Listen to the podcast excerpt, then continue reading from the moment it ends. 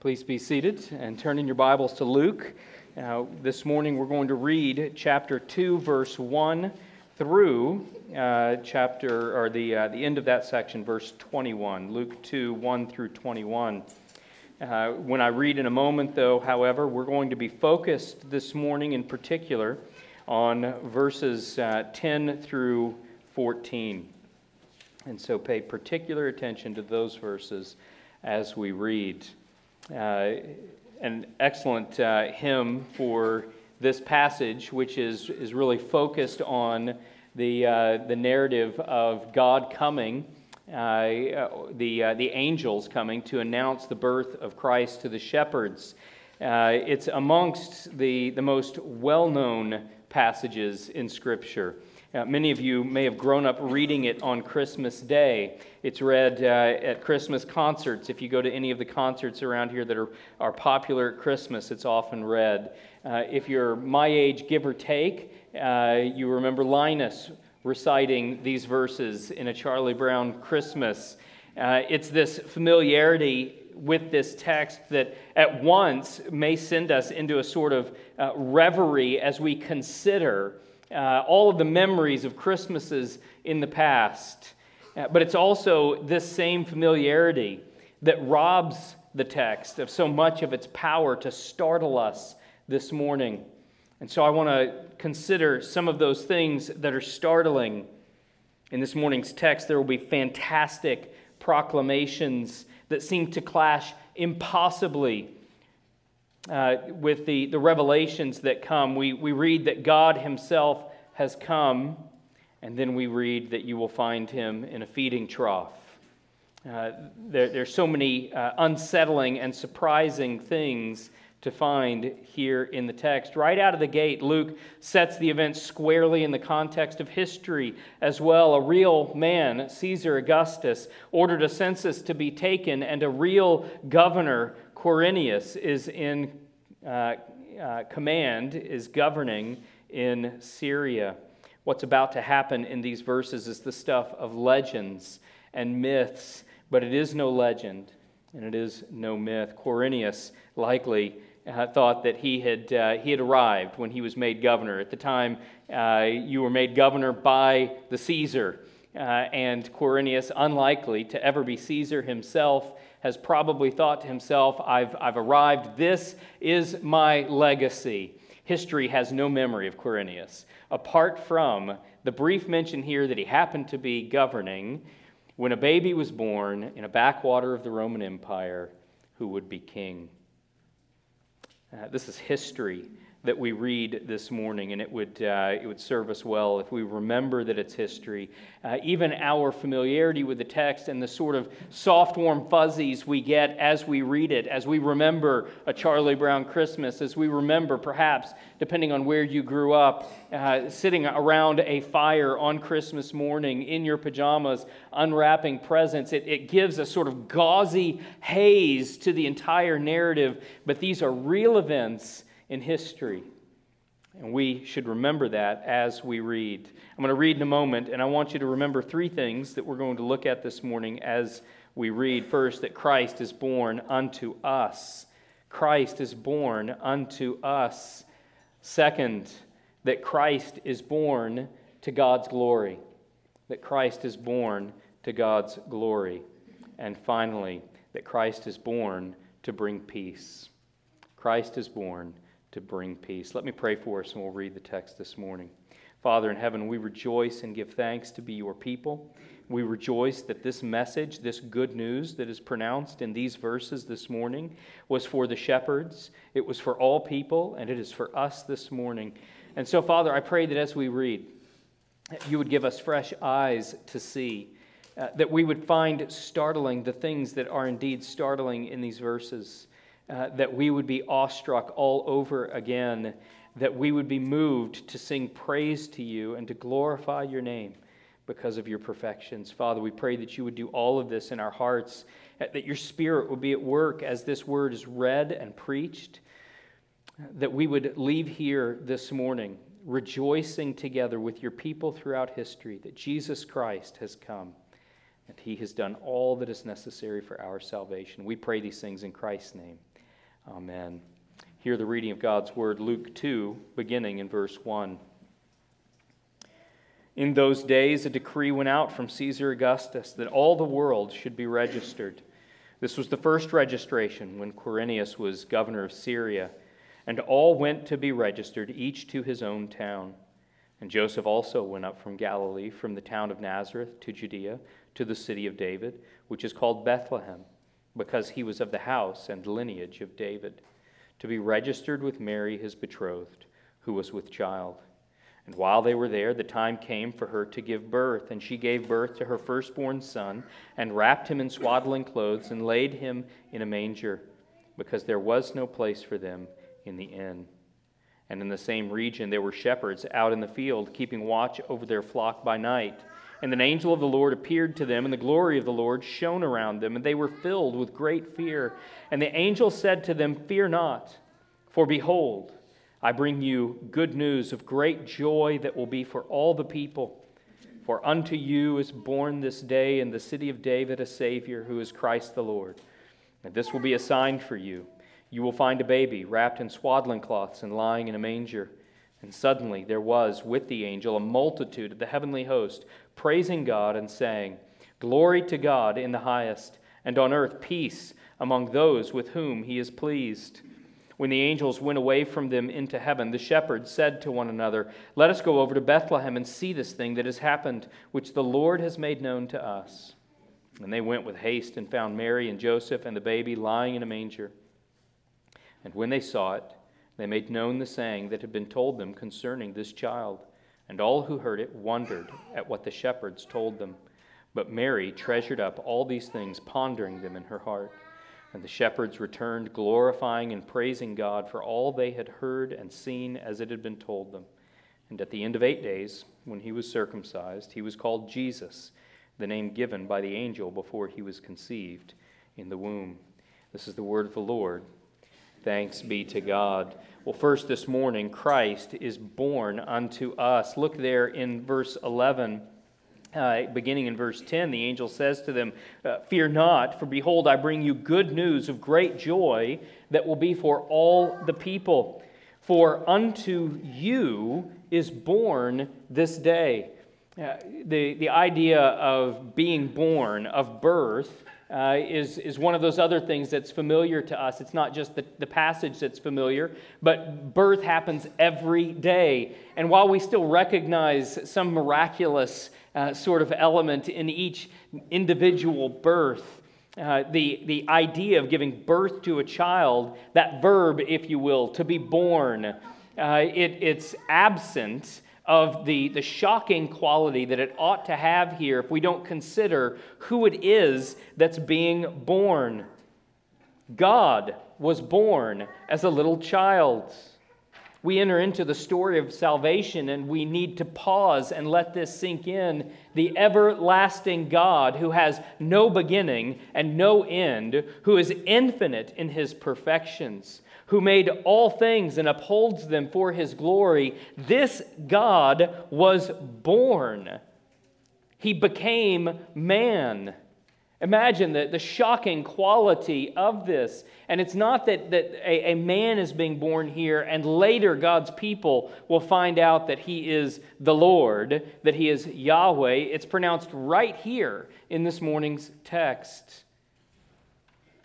Unto you is born this day in the city of David a Savior who is Christ the Lord. The Lord being that title given to God in the Old Testament and applied to Christ throughout the New. And it's not just that Luke knows as he looks back on this event that the one he's talking about is the Lord. It is in the mouth of the angel at the point of it being pronounced that it is announced that the one who is born is Yahweh. It's shocking. It ought to be shocking to us.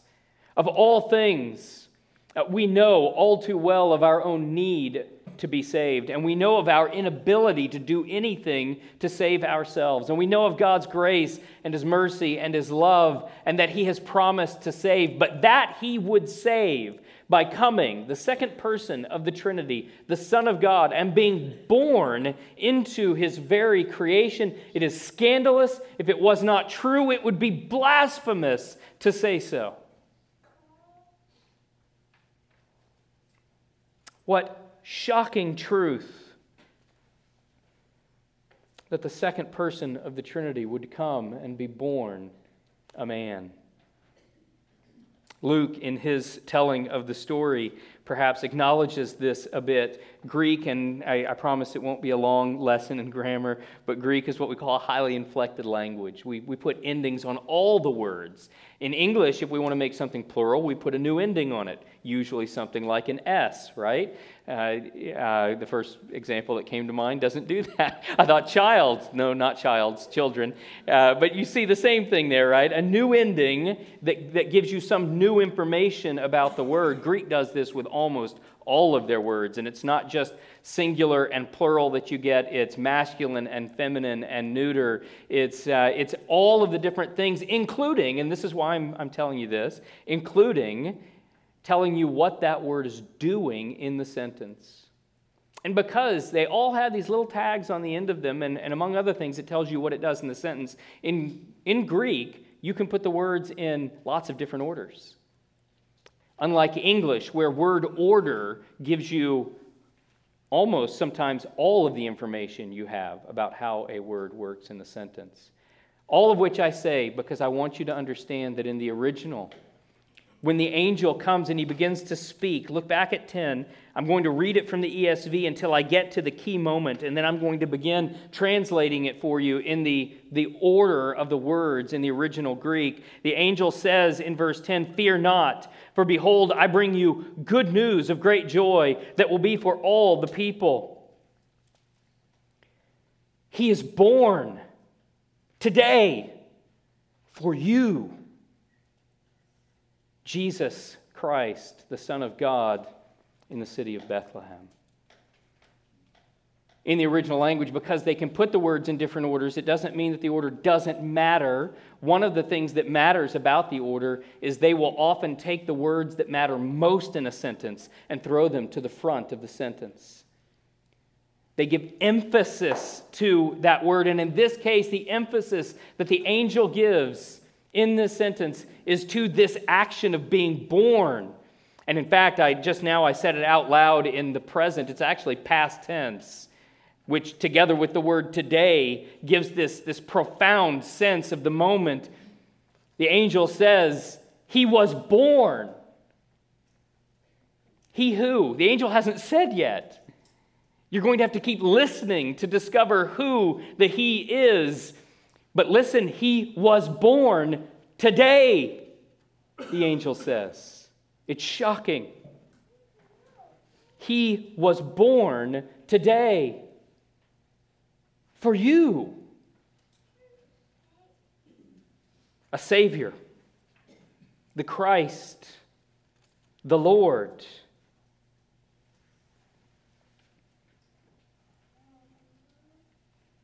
Jesus Christ, the Son of God, the creator of all things, was born. He took on flesh. Our theological word for this is incarnation. The incarnation is one of the biggest mysteries in the history of the world, and the church will even spend centuries wrestling with, debating among one another how this could be true, in what sense it's true, how does God accomplish it. But in our text this morning, it is not the how, it is the to what end that the angel is concerned with, and that the shepherds celebrate, and that the people who are present with the family wonder at, and that Mary treasures up in her heart.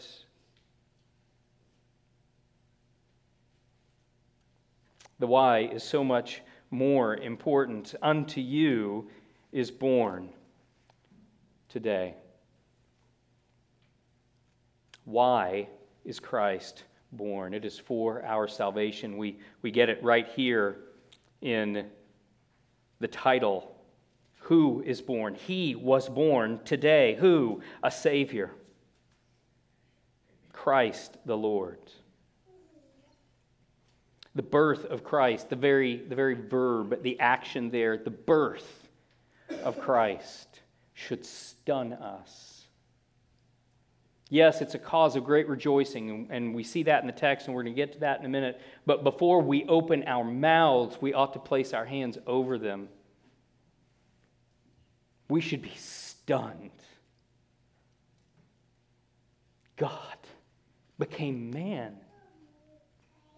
And it's, it's not just a difficulty of biology or metaphysics, it is the, the humility of the second person of the Trinity, the Son of God, that he would do this. Paul will, will go on about this at length in Philippians chapter 2 in that great passage on the emptying of Christ. Christ who empties himself not by subtraction. Paul says he empties himself by addition. He empties himself becoming a man, taking on the form of a man.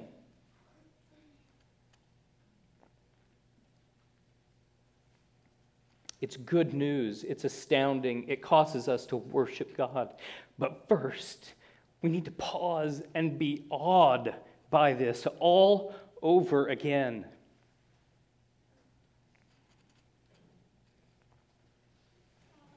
We're still on the first point. We're going to finish on time today, I promise.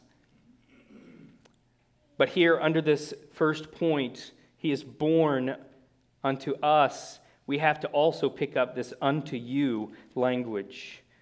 Verse 11 For unto you is born. Unto you, the angel says to the shepherds.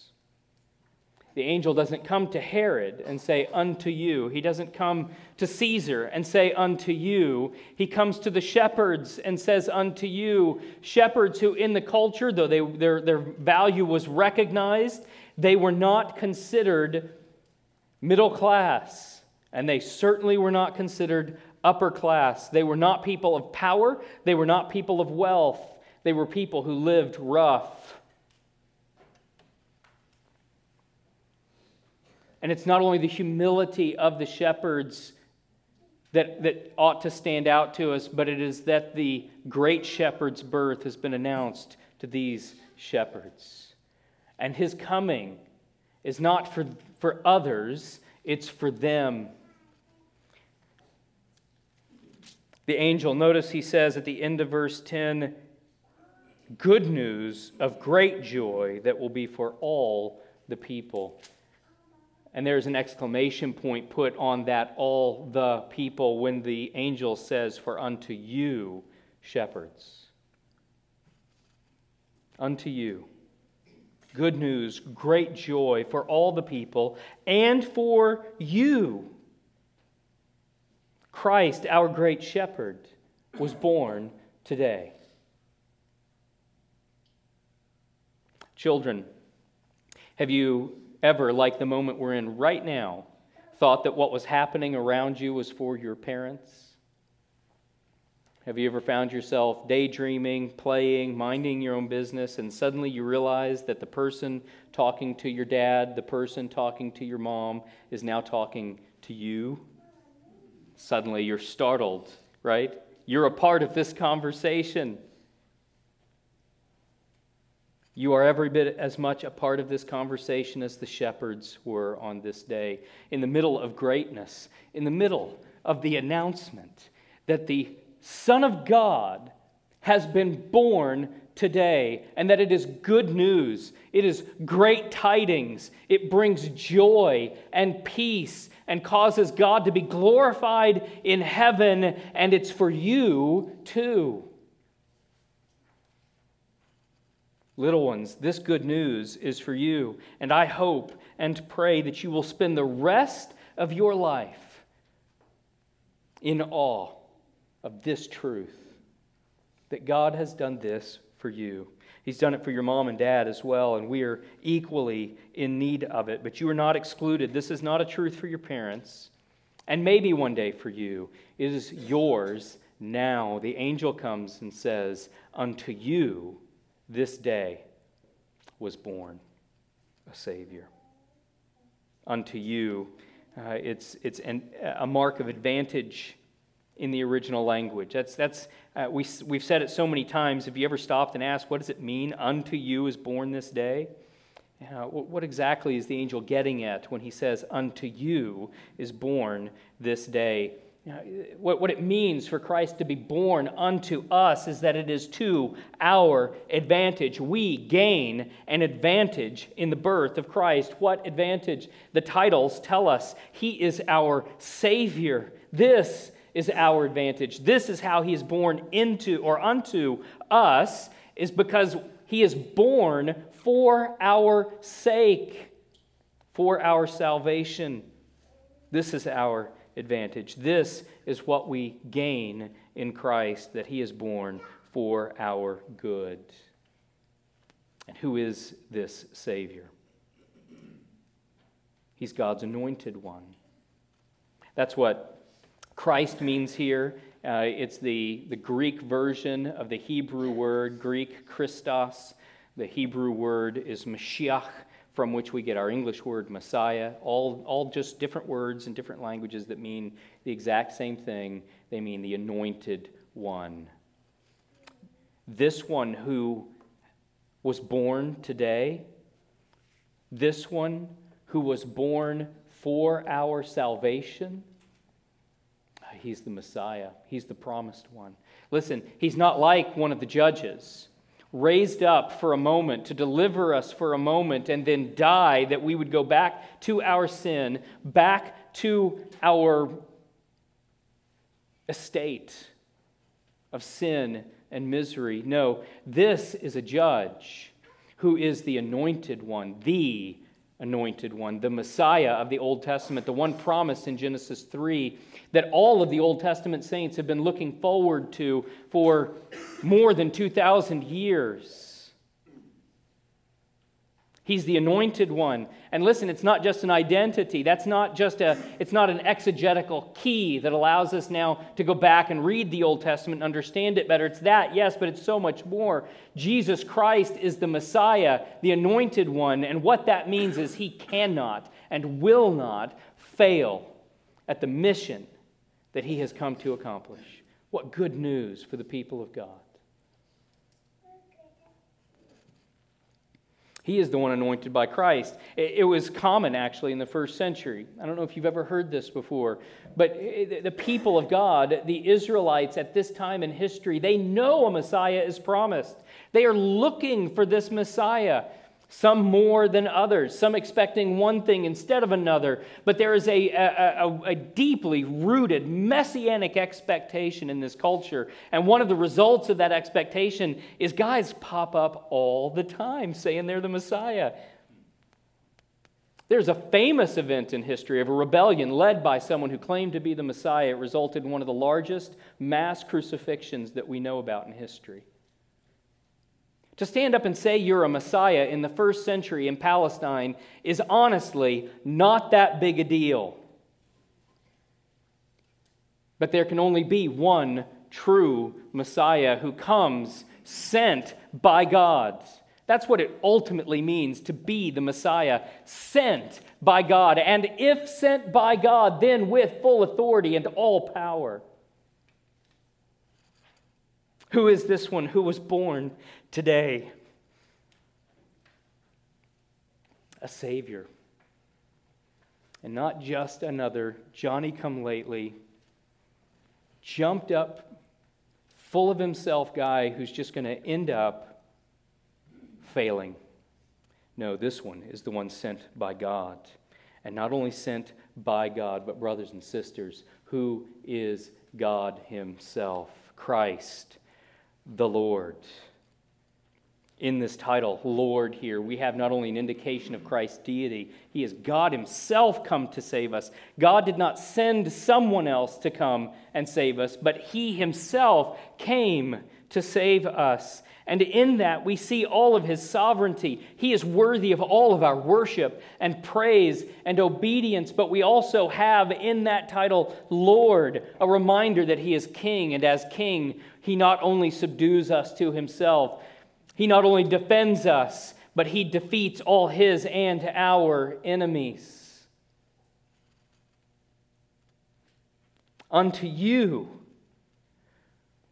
was born today a Savior, the Messiah, Lord.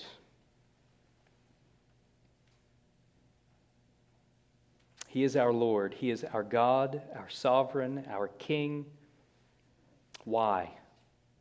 Why was Jesus Christ, the Son of God, born? It was to save sinners, to rescue us, to be our perfect prophet, our perfect priest, our perfect king, a judge who will never die. Brothers and sisters, this Savior, this Messiah, this Lord is born unto us. Praise be to God.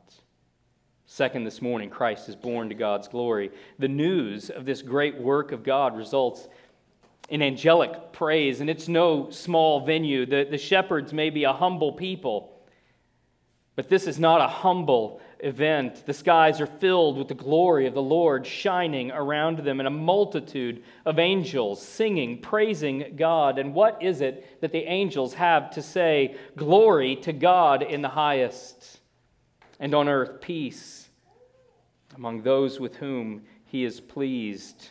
Christ is born to God's glory. I want to look at that first line. In order to understand the first line, we have to recognize that this song that we have in verse 14 is really two lines. And these lines are in a sort of parallel with one another.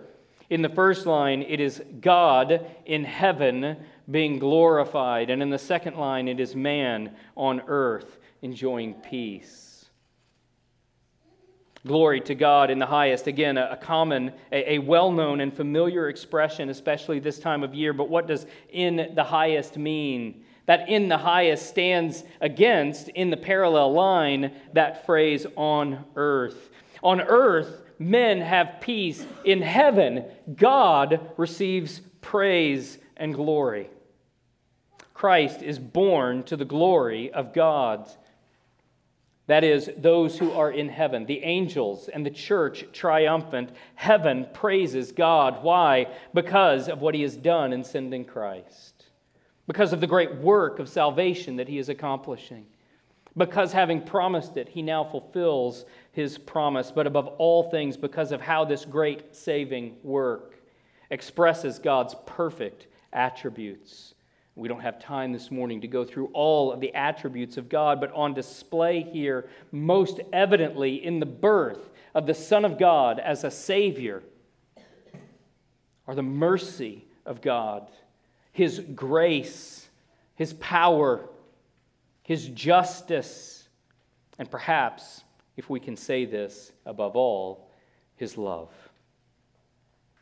What a display of love. John will pick up on this in his gospel. For God so loved the world that he gave his only Son. And the fact that it, it's love that is on display, that it is the love in God which moves him to save his people. I, I don't want us to too quickly relegate it to a theological category, to a taxonomy of all the different things we can say about God. The fact that love is at the center of what God is doing ought to always draw our attention back to the fact that what God is doing is not a mere judicial transaction.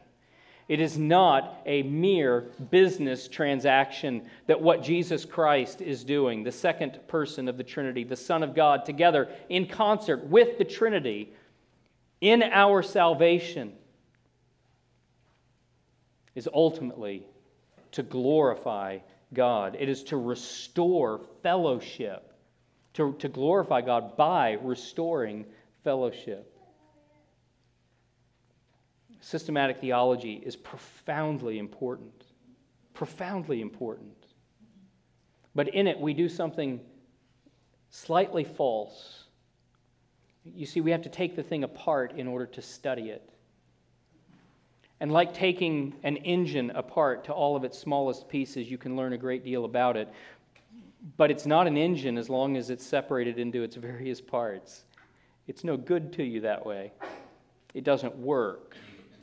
And, and we do. We have to come to God's Word and we have to take all of the evidence that we have and being finite creatures trying to talk about an infinite God, we have to take it apart into its smallest pieces and, and discuss those pieces in discrete parts and try to come to an understanding of who God is. We do this with his attributes as well. But listen, at the end of the day, you've got to put it all back together. And when we put it all back together, what our systematic theology ought to do is place on a pedestal, to lift high in the air for our viewing, for our adoration. A God who is personal, who loves his people, and out of love for his people, will go to any lengths to restore the fellowship that he has with us. To any lengths. What lengths? Uh, subjecting himself to the very creation that he himself made. How absurd. How scandalous. That the God who actively holds creation together by an act of his will in every moment would himself come into that creation and be subjected to it.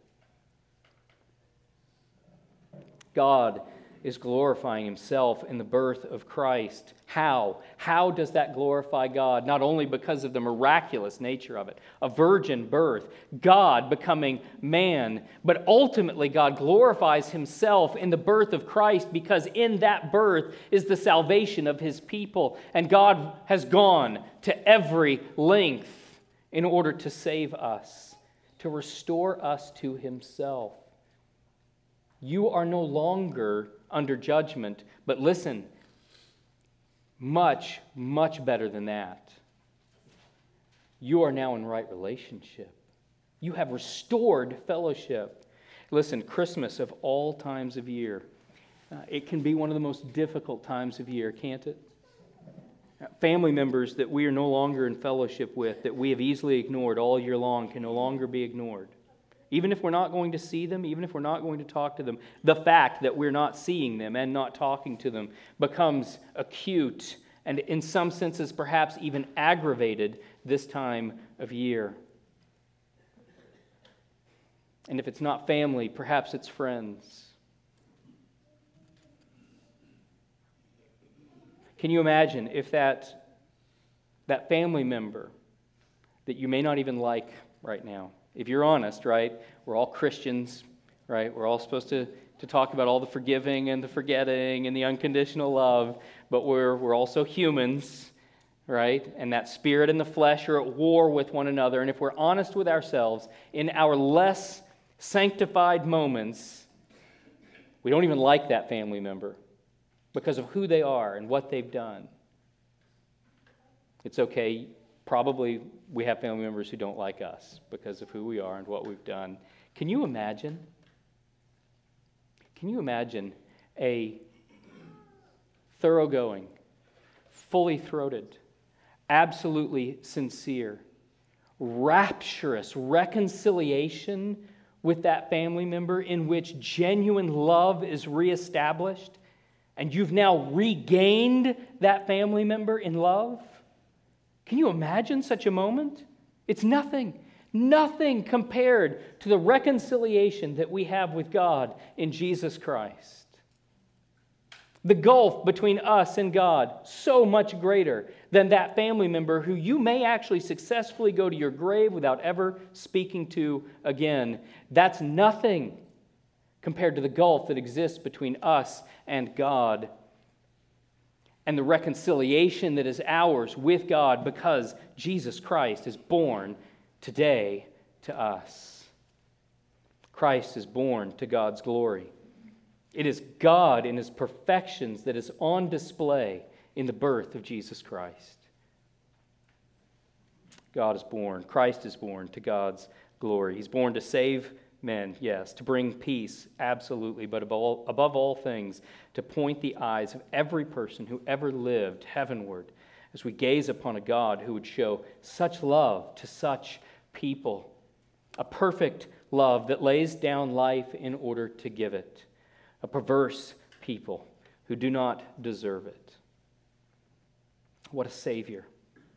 What a Messiah! What a Lord! What good news and great glory! Finally, this morning, Christ is born to bring peace. Men on earth have peace. The angels sing on earth peace among those with whom he is pleased. Who is this peace for? The, uh, the original language here says among men.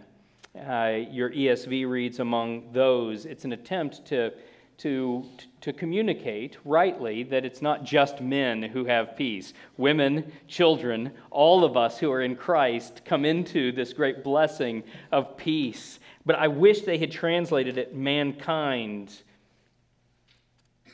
because those is so sterile. Those feels like it could be anyone, anything, but it's not. It's mankind.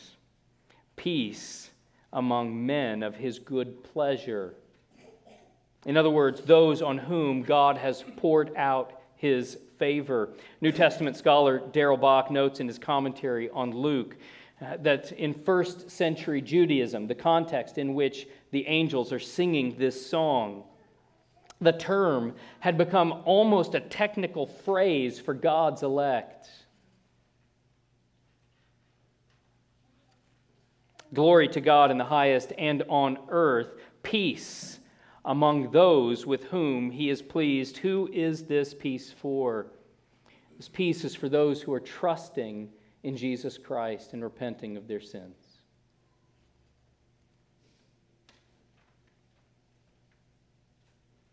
I've often heard criticism of the Christian faith because right here, especially if you go back and you read it in the new in the uh, the King James version, the translation of that last line suggests that with the birth of Christ, peace has come to the earth. In some general sense, the criticism is that they look around and they say, What peace? What peace indeed? It's peace between God and man. This is why it's peace for those with whom he is pleased. It is first and foremost peace between God and man. Paul tells us about this. I'm not going to read it this morning because I, I feel like I've read it three times in the last two weeks. Ephesians 2 11 through 22. What is the result of Christ? It is that there is now peace between God and man. He says, We have been reconciled to the Father. It is peace between God and man. It's mankind's greatest need. We are at war with our Creator, in rebellion against Him, and He has not delayed putting this rebellion down by our great strength, but only by His patience and mercy and love.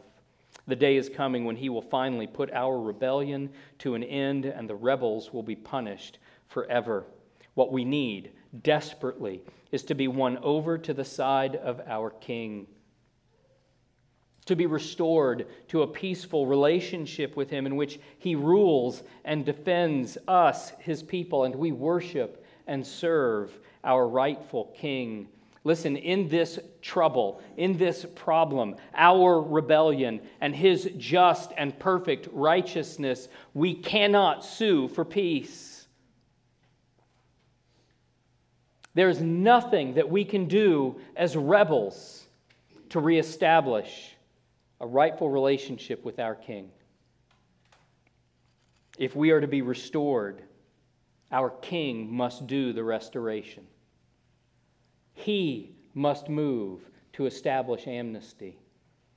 It's our King who has to draw us away from the enemy. It's our greatest need. And the day is coming when He will finally put that rebellion to an end. We deserve the swift justice of righteous condemnation, and instead, God promised to win us over to Himself, to establish peace between us, Himself, since we could not. That peace was established in history, in the person and work of Jesus Christ, our Savior. And this, this is why the angels are praising God for the peace that the birth of Christ heralds. Therefore, peace between one person and another comes along as a result. That peace on earth that everybody was, they look at, particularly again, that, that King James translation, and they say, What peace? What are you talking about? Jesus has come and gone. It's been 2,000 years. And in the very, I mean, within miles of where all that happened, a war is raging even today. What are you guys talking about? Peace. Well, the answer is that it is first peace between God and man. But listen, that peace between God and man, it establishes peace between us. Peace between those who know that Christ. If I am in Christ and you are in Christ, we have peace. Now, listen, I want you to be very clear about this. The peace you have with God is an objective peace. You may say to yourself some days, I don't feel like I have peace with God. What is true and what you feel are not the same thing. You have peace with God objectively. He is not your enemy, He is your Father who loves you. And He will discipline you because He loves you, but He is not your enemy. An objective peace has been established between us as well. There is no legitimate basis for any conflict between Christians. Now, again, we are both flesh and spirit.